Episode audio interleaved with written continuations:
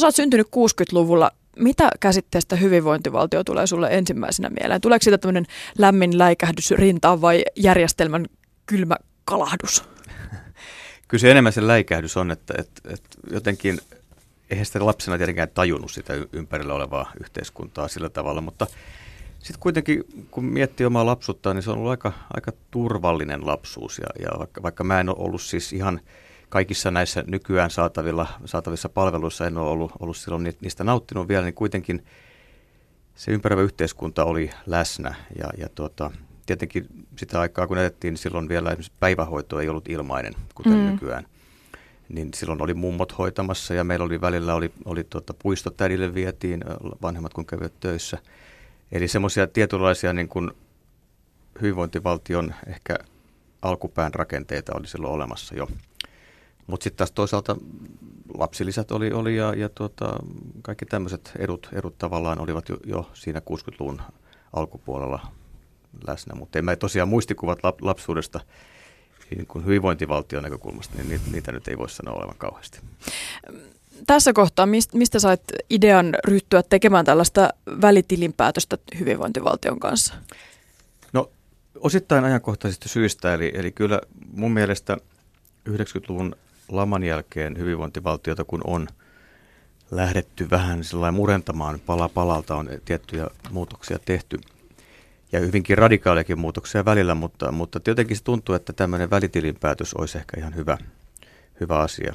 Ja nykyinen hallituskin, vaikka, vaikka toki väittää tekevänsä niin kuin äh, ratkaisuja niin, että, että, että vähäosaiset tai köyhät tai, tai mm, vanhukset tai tämmöiset ryhmät, joilla, joilla välttämättä ei ole esimerkiksi semmoista turvaa kuin, kuin työssä käyvällä ihmisellä, että ei, niiltä ei nipistetä, mutta kuitenkin sitten ollaan valmiita lapsiperheiltä ottamaan.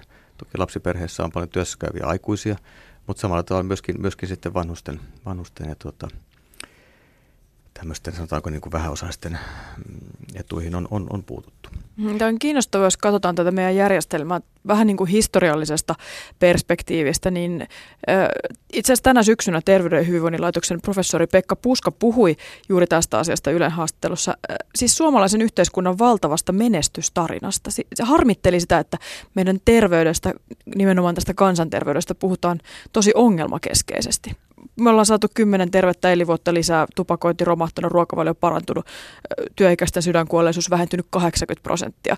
Ja silti me puhutaan niistä ongelmista. Ja sama jotenkin tuntuisi vaivavan myös tätä hyvinvointivaltiopuhetta.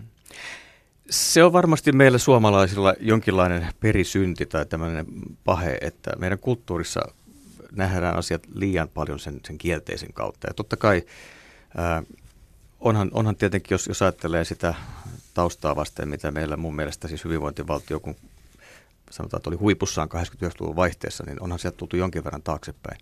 Mutta onhan meillä vielä toimiva neuvolajärjestelmä, meillä on, on, on päiväkoti ja koulu, on, on ilmaisia käytännössä, okei okay, pientä maksua vastaan tietysti lapset käyvät päiväkodissa, ja, ja, ja, mutta kuitenkin, että, että on siis paljon semmoisia hyviä asioita. Terveydenhuolto toimii suhteellisen hyvin kuitenkin, vaikka tietysti sielläkin, sielläkin on parannettavaa ja pullonkauloja löytyy ja nyt nimenomaan julkinen terveydenhuolto tässä tapauksessa, jota turhan, turhan usein moititaan. Et, et siis meillä on paljon hyviä asioita ja, ja tämä on semmoinen asia, jota ehkä puska tai että kuka tahansa muukin ihan syystäkin korostaa, että, että ei nyt ihan, ihan pelkkää murhetta ja tuskaa tämä elämä olisi. Mm. Näistä hyvinvointivaltion kustannuksista, niistä puhutaan aika paljon. Päättäjät iskee madon lukuja pöytään tuon tuostakin, mutta silti tavallisen kansalaisen on aika vaikea saada kiinni niistä, ainakaan sillä ymmärrettävällä, helposti hahmotettavalla tavalla. Mutta te laskitte nyt tämän dokumentin tekemisen yhteydessä ihan konkreettisesti sen, että paljonko noin keskimäärin, siis ikäluokan mukaan, jokainen suomalainen on tullut maksamaan tälle yhteiskunnalle vuosien 60 ja 2009 välillä syntyneet. Tämän oman saldonsa voi käydä tarkistamassa Yle Dokumentit sivulla tuolla netissä.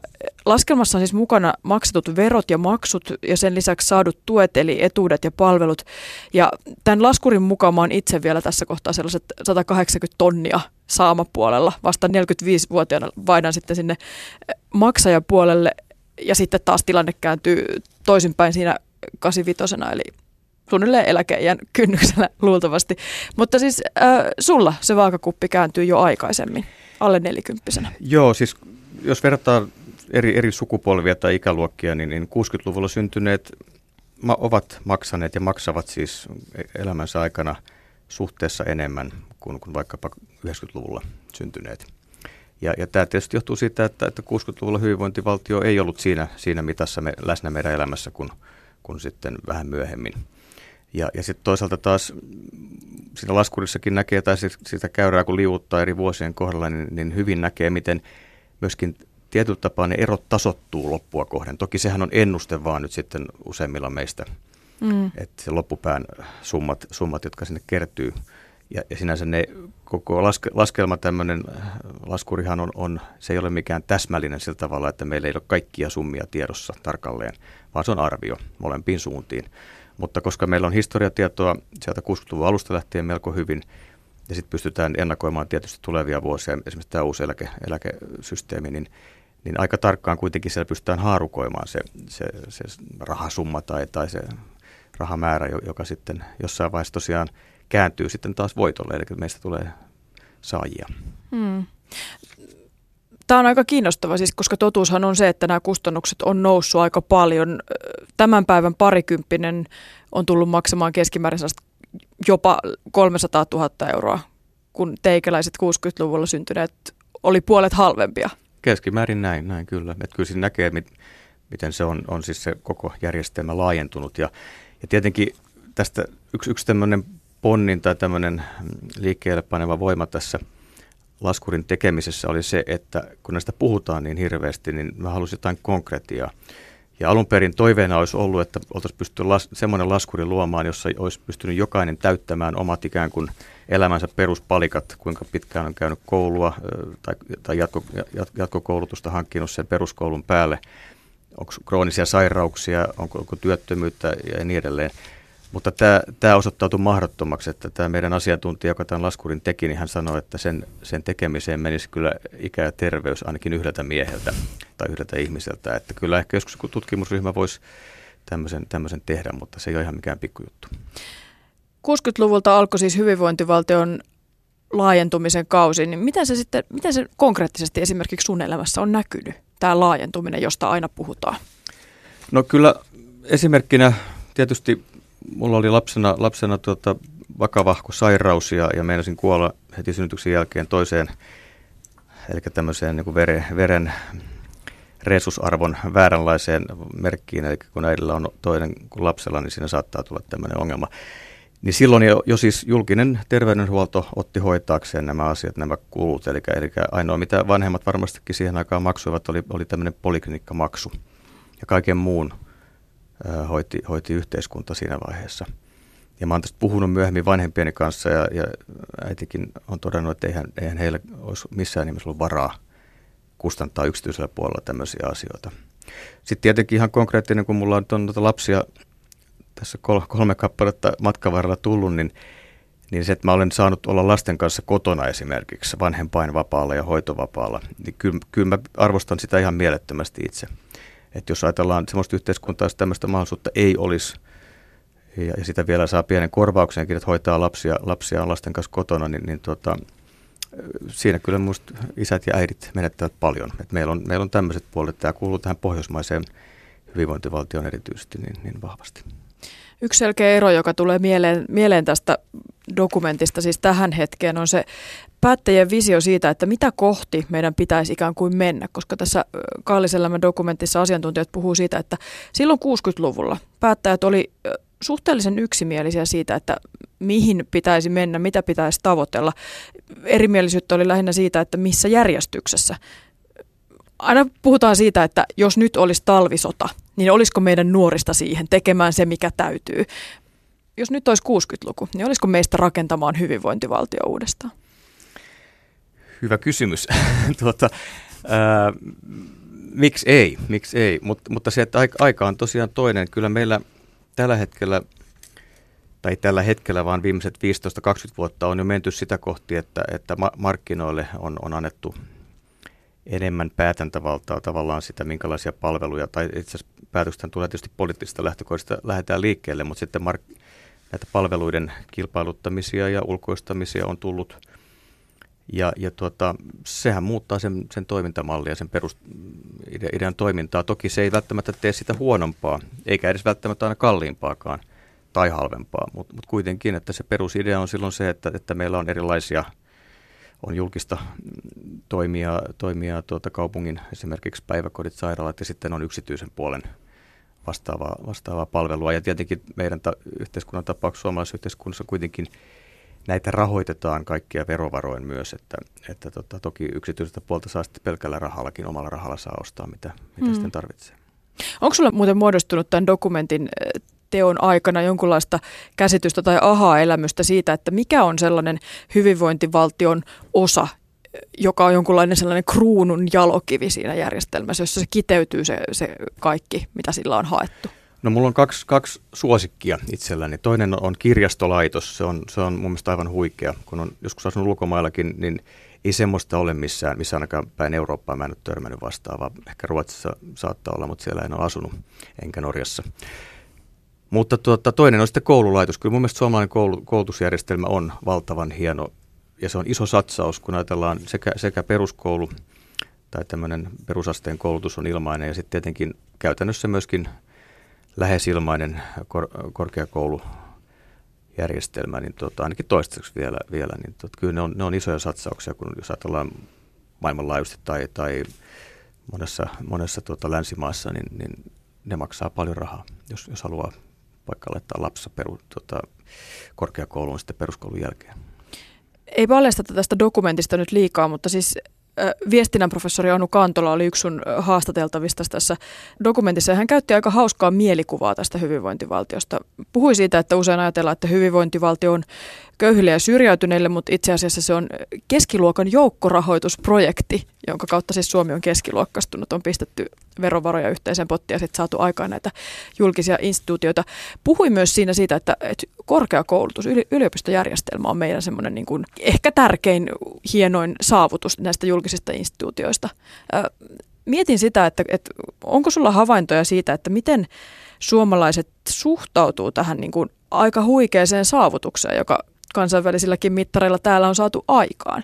Koska siis toisaalta me ollaan, me ollaan aika semmoisia iloisia veronmaksajia tutkimusten mukaan. Tiedetään se, että yli 90 prosenttia taitaa olla hyvinkin tyytyväisiä tähän nykytilanteeseen. Sitten toisaalta taas näkyy semmoista puhetapaa, että verrataan nyt vaikka tätä meidän palvelujärjestelmää johonkin Yhdysvaltojen tilanteeseen, jossa he ei voi kuvitellakaan, että olisi palkallista vanhempainvapaata tai muuta. Minkälainen suhde meillä on tähän hyvinvointivaltioon? No kuten sanoit tuossa mielipidemittauksissahan se saa lähes varauksettoman kannatuksen. Mutta sitten mitä se pitää sisällään on, on toinen asia, tai ymmärtääkö ihmiset välttämättä sitä kokonaisuutta, miten se on rakennettu, on toinen asia. Enkä mäkään väitä, että mä mikään hyvinvointivaltion asiantuntija siinä mielessä olisin, että jokaisen yksityiskohdan pystyisin laittamaan paikalleen. Mutta se on totta, että, että esimerkiksi korkeakoulu järjestelmä, joka, joka on hyvin toimiva, tai terveydenhuoltojärjestelmä, joka on suhteessa julkisen terveydenhuolto, toimii aika pienin panoksin, jos vertaa moneen esimerkiksi OECD-maahan, eli, eli läntisten, läntisten, niin sanottujen läntisten teollisuusmaiden ryhmään, niin tuota, me tehdään varsin, varsin kuitenkin halvalla pienin panoksin ihan hyvää, hyvää työtä siinä. Ja, ja tämä tahtoo unohtua, kun meillä varsinkin nyt tuntuu, että julkinen sektori on, on kaiken pahan alku ja juuri, ja sitä pitäisi höylätä ja leikata, niin tuota, mun mielestä näistä, näistä pitäisi puhua toiseen, toista näkökulmasta kertoa, että me itse asiassa tehdään näin ja näin hyvin. Tai ajatella kuin erikoissairaanhoito, joka on, joka on Suomessa erittäin korkealla tasolla ja hyvin tehokasta. Ja tämä, tämäkin tahtoo unohtua niiltä, jotka vaativat julkisen sektorin leikkaamista. Tässä on, tässä on tietysti kyse on ideologioiden kamppailusta myöskin, että mit, mitä pitää suotavana ja sitten mitä, mitä taas toinen puoli pitää suotavana, että, että sitten argumentit sen mukaan tulee. Niin sä sanoit tuossa aiemmin, eh, Simo Sipola, että sulla itselläskään ei ole kovin läheistä suhdetta hyvinvointivaltioon, vaikka se tavallaan on pelastanut sun hengen vauvan, oli, oli pahoja terveysongelmia. Itse asiassa tämä yhdistää meitä molempia, koska mulla oli hyvin vaikea synnytystilanne. Ja, ja tota, monessa muussa maassa, jossa ei ole toimivaa terveydenhoitojärjestelmää, niin tilanne olisi voinut olla hyvinkin fataali molempien osapuolten kannalta. Mutta tota, täällä se tilanne hoidettiin ikään kuin perusduunipäivänä. Ei sitä tullut edes ajatelleeksi, että, että tämä tilanne olisi saattanut olla vakava. Onko tämä myös tavallaan se hyvinvointivaltion ongelma, että me ei edes huomata sitä, kun se kannattelee meitä? On, on varmasti, on varmasti, koska siis No sanotaan, että jos, jos ei ole ollut vakavasti sairas esimerkiksi koskaan elämässään ja ei ole joutunut onnettomuuteen koskaan elämänsä aikana, vaikka nyt auto-onnettomuuteen, jossa usein kuitenkin Suomessa paikalla on ensimmäisenä on, on julkisen puolen ambulanssi, tai nykyään on ambulanssipalvelu, joka julkinen puoli ostaa. Tai sitten, että leikkaus tehdään, tehdään monasti yliopistollisessa keskussairaalassa, jos kyse on vakavasta isosta leikkauksesta.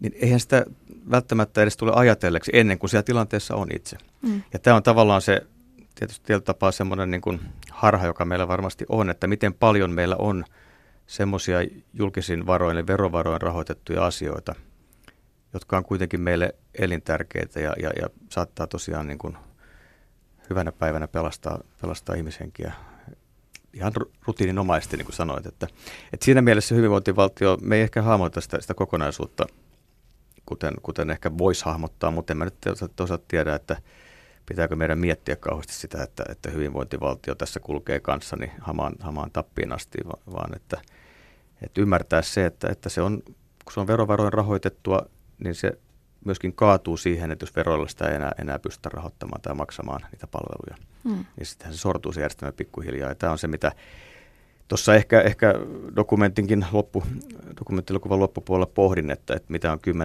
10-20 vuoden päästä tilanne koska meillä on pikkasen sitä henkeä nyt jo ollut. Toki kyse on ehkä, ehkä vielä hyvin pienestä porukasta, mutta osa, osa ihmistä sanoo ihan suoraan, että he eivät halua enää maksaa veroja siihen tapaan, kun nyt on aikaisemmin maksettu. Tai jos he maksavat veroja, niin he haluavat päättää, mihin ne verot käytetään. Ja sitten sit onhan kyse ei ole enää, enää sit tästä niin kuin perinteistä hyvinvointivaltiosta, vaan silloin kyse on, on, että mä lahjoitan verovarani tähän ja tähän käyttöön. Samalla tavalla kuin voidaan kerätä lastensairaalan käyttöön rahaa, niin silloin se lahjoittaja päättää, että mihin hän, hän se rahansa laittaa. Niin se kuulostaa enemmänkin hyvän tekeväisyydeltä. Se on hyvän tekeväisyyttä siinä tapauksessa, joo. Mutta tavallaan se on niin tämmöinen hyvinvointivaltion henki, niin ehkä asia, josta pitäisi puhua enemmänkin. Just sen takia, että No, tänäkin syksynä on saatu paljon esimerkkejä siitä, että menestyneet yritysjohtajat eläkeläisinä siirtyy tuonne Etelä-Eurooppaan niin sanottuihin veroparatiiseihin, siis heidän näkökulmastaan ei tarvitse maksaa eläkkeestä tietystä osasta veroa lainkaan erilaisten sopimusten takia. He myös avoimesti on puhunut siitä, että, että minä olen jo osani tehnyt, ei minun tarvitse enää. Niin ja sitten se on kuitenkin sehän ihan pötypuhetta, että itse asiassa kun meillä on tämmöinen, tämmöinen rahastoiva eläkejärjestelmä, niin he ovat, ovat itse asiassa nauttineet aikaisempien sukupolvien tai ikäluokkien maksamista veroista. Eli se eläkejärjestelmä rahastoi – heidänkin puolestaan. puolestaan ja samalla tavalla se toimii edelleenkin, että, että, että sitten kun me maksetaan veroja, niin, niin se rahastoidaan jonkun toisen eläkkeisiin. Että kyllä tämä, tämä on se, tavallaan se tulevaisuus, tulevaisuus on turvattu siinä mielessä meidän eläkejärjestelmässä. Mutta se on totta, että tämmöinen ajattelu on lisääntynyt ja samalla tavalla tietysti on ihmisiä, jotka – jotka sanovat, että en minä tarvitse lapsilisiä että, että, tai en minä tarvitse moottoriteitä, en, en halua rahoittaa moottoriteitä. Niin tota, sehän on äärimmäisen itsekästä ja tämmöistä niin kuin kapeata ajattelua, Kos, mm. koska sitten okei, okay, jos et sinä tarvitse moottoriteitä tai, tai sinä et tarvitse koululaitosta, koska sinä, sinä et halua maksaa koul, lastesi koulutuksesta mitään yhteiskunnalle, vaan haluat maksaa sen itse, niin okei, sitten sit on yksityiskouluja tietysti, tai voihan sitä ulkomaillakin kouluttaa lapsensa, jos on varaa siihen. Mutta että kun se järjestelmä perustuu nimenomaan siihen, niin kuin Anu, Anu, Anu Kantola sanoi, että joukkorahoitukseen, eli kerätään yhteinen potti, jota sitten jaetaan, jaetaan tota, tiettyjen periaatteiden mukaan ja yleensä tarpeen mukaan vielä, vielä että ei, ei suinkaan mihin tahansa.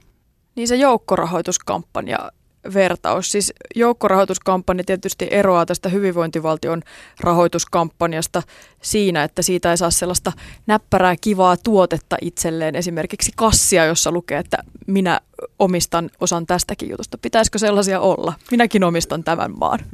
Ehdottomasti. Mielestäni meidän, jos ei kukaan muu, niin lähdetään me tekemään semmoinen, semmoinen kampanja, vaikka, vaikka tuota, Yleisradio mukaan tai mikä tahansa joku, joka pystyy levittämään tätä sanomaa. Eli siis tämmöinen olen, olen hyvinvointivaltion kannattaja tai, tai, tai tuota, jotain vastaavaa slogania sinne voisi vois, tota, painaa sen kassin kylkeen. Tai sitten toinen ajatus, mitä me ollaan täällä hieman pyöritelty, että kun vuosittain julkaistaan nämä tulotiedot ja, ja tulokuninkaat ja kuningattaret paistattelee tuolla lööpeissä, niin pitäisikö ennemminkin näkökulmana olla se verotiedot? Paljonko kukakin on osallistunut tähän yhteiseen? Mm. No tuo laskurihan tietenkin jollain tavalla, vaikka siis pohjaluvuthan siinä ei näy, mutta kuitenkin jollain tavalla antaa suuntaa, että, että missä vaiheessa elinkaarta kukin meistä, meistä keskimäärin siis, siis laittaa sinne iso, yhteiseen pottiin isomman summan. Ja, ja tota, se ei mikään yllätys ole, että se jossakin vaiheessa, kun ensin alkupäässä elämää saadaan yhteiskunnalta palveluja ja, ja etuuksia, niin sitten jossain vaiheessa me ruvetaan maksamaan pikkuhiljaa takaisin. Ja, ja sitten tosiaan, niin kuin tuossa aiemmin puhuttiin, niin sitten se kääntyy jossain vaiheessa siihen, että, että siihen asti, asti saatu rahasumma ei enää riitä ja me maksetaan silloin, silloin sitten siihen yhteiseen pottiin pelkästään. Ja sitten taas kannattaa elää pitkään hyvinvointivaltiossa, niin sitten loppuvaiheessa elämää taas sitten siirtyy ikään kuin saamapuolelle. Puheenpäivässä on siis vieraana dokumentin tekijä Simo Sipola, jonka tekemä Kallis elämä-dokumentti nähdään tänä iltana TV1 kello 21. Minkälaisen mielin toivot, että ihmiset tätä dokumenttia katsoo? Onko se muodi se, että tämän puolesta meidän on syytä taistella vai muistutus siitä, että muistakaa nyt nauttia siitä kaikesta hyvästä, mitä meillä kuitenkin on, että meillä on asiat suhteellisen hyvin tässä maassa? Mun mielestä mole, molemmat on tärkeitä. tärkeitä. Että kyllä mun mielestä sen, just, sen muistaminen, että, että, että ei tämä nyt niin hirveän huonosti tällä hetkellä tämä elämä mene täällä. On tär, tärkeää huomata tavallaan niitä pieniäkin asioita sitten arjessa, jo, joita sitten ehkä voi sanoa, että hyvinvointivaltio on tässäkin mukana. Toinen on sitten se, että kyllä mun mielestä meidän kannattaa taistella myös sen puolesta, että, että, että meillä on tuleville sukupolville antaa jotakin muuta kuin, kuin tuota, ilmastonmuutos tai, tai, tai tietyllä tapaa se, semmoinen yhteiskunta, joka ainakin, ainakin mulla, mulla, niin mun arvoissa se ei kovin korkealle kohoa. Että, että mä, mä jotenkin olen siinä mielessä vanhakantainen ihminen, että mä kannatan solidaarisuutta ja, ja, ja yhteistyötä ja sitä, sitä, että me yhdessä yritetään tehdä yhteiskunnasta parempi. Kiitos haastattelusta Simo Sipola. Kiitos.